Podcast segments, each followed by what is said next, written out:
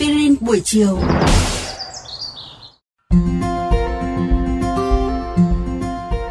Thân chào các bạn thính giả, chào mừng các bạn đang đến với chương trình Aspirin buổi chiều. Và ngày hôm nay thì chúng tôi sẽ mang tới cho các bạn những thông tin về các giai đoạn cuối cùng của một ngôi sao, nối tiếp với phần 1 của tuần trước.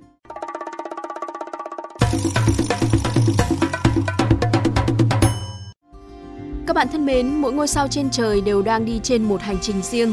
Nó hình thành khi trọng lực hút đủ bụi, hydro và heli để hội tụ các điều kiện cho tổng hợp hạt nhân, rồi quá trình này gây ra hàng triệu vụ nổ.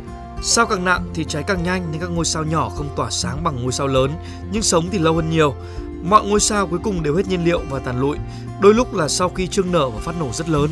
Hôm nay thì chúng ta hãy cùng tìm hiểu về quá trình dẫn đến những vụ nổ như thế các bạn nhé. Tiếp nối từ giai đoạn giải chính là giai đoạn sao khổng lồ đỏ. Khi một ngôi sao giải chính nhỏ không còn hydro để tổng hợp hạt nhân nữa, phần lõi sẽ bắt đầu thu nhỏ và những vật chất bị hút vào trong sẽ bị chuyển hóa thành nhiệt. Quá trình tổng hợp hạt nhân hydro bắt đầu lại một lần nữa khi nhiệt tỏa ra ngoài, khiến các lớp ngoài của ngôi sao nóng lên và khiến chúng giãn nở. Trong lúc nhiệt lan tỏa, nhiệt độ hạ dần và ngôi sao tỏa ra màu đỏ hơn, một ngôi sao khổng lồ đỏ. Nhiệt độ ở lõi của sao khổng lồ đỏ tăng cho đến khi đủ nóng để có thể tổng hợp hạt nhân heli, vốn sinh ra từ quá trình tổng hợp hạt nhân hydro thành hạt nhân carbon. Khi hết heli thì quá trình tổng hợp hạt nhân ngừng lại, ngôi sao sụp đổ do trọng lực của chính nó, mất đi khối lượng và bung các lớp ngoài cùng ra không gian xung quanh, tạo thành tinh vân hành tinh. Nếu một ngôi sao giải chính thuộc vào cỡ nhỏ hoặc cỡ trung, nó sẽ chuyển thành sao lùn trắng, một dạng sao nhỏ và nóng.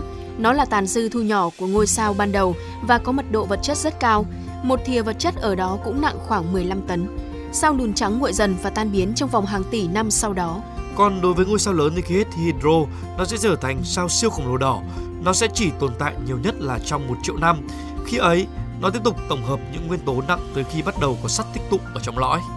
Trong một sao siêu khổng lồ đỏ, quá trình tổng hợp nguyên tố sắt cần nhiều năng lượng hơn so với năng lượng nó giải phóng.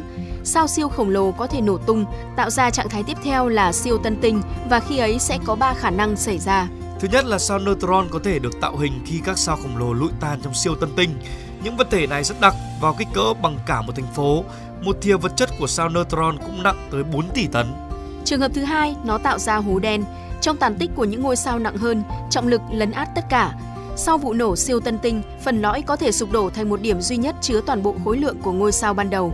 Như ta đã biết với hố đen, trọng lực mạnh tới mức ánh sáng cũng không thể thoát ra được. Và cuối cùng thì chu kỳ của sao có đi hết một vòng và tạo điều kiện cho những ngôi sao mới. Các vì sao được hình thành trong những vùng mở rộng với mật độ cao hơn trong môi trường liên tinh, mặc dù mật độ vẫn thấp hơn bên trong một buồng chân không ở trên trái đất. Những vùng này được gọi là các đám mây phân tử. Chúng chứa chủ yếu hydro và khoảng 23 đến 28% heli, cùng một ít phần trăm các nguyên tố nặng hơn. Một ví dụ của vùng đang hình thành sao là tinh vân lạp hộ. Còn những khu vực có mật độ tạo sao lớn được gọi vui là lò luyện sao. Vật chất rắn và khí tích tụ lại với nhau để tạo ra một lõi đặc cứng. Xung quanh là một vùng vật chất hình đĩa quay vòng. Khi phần trung tâm đủ nóng, phản ứng tổng hợp hạt nhân được bắt đầu và thế là một ngôi sao ra đời. Các bạn nghĩ sao về chủ đề tuần này của chương trình Aspirin buổi chiều? Để nghe thêm hoặc nghe lại các số Aspirin buổi chiều trên các thiết bị di động, thính giả của kênh VOV Giao thông có thể truy cập vào các ứng dụng Spotify, Apple Podcast trên hệ điều hành iOS, Google Podcast trên hệ điều hành Android, rồi sau đó gõ một trong các cụm từ khóa Aspirin buổi chiều, VOV Giao thông hoặc là VOV Giao thông. Xin hãy gửi thư góp ý hay là câu hỏi về hòm thư aspirin buổi chiều a.gmail.com hoặc qua fanpage Aspirin buổi chiều của chương trình.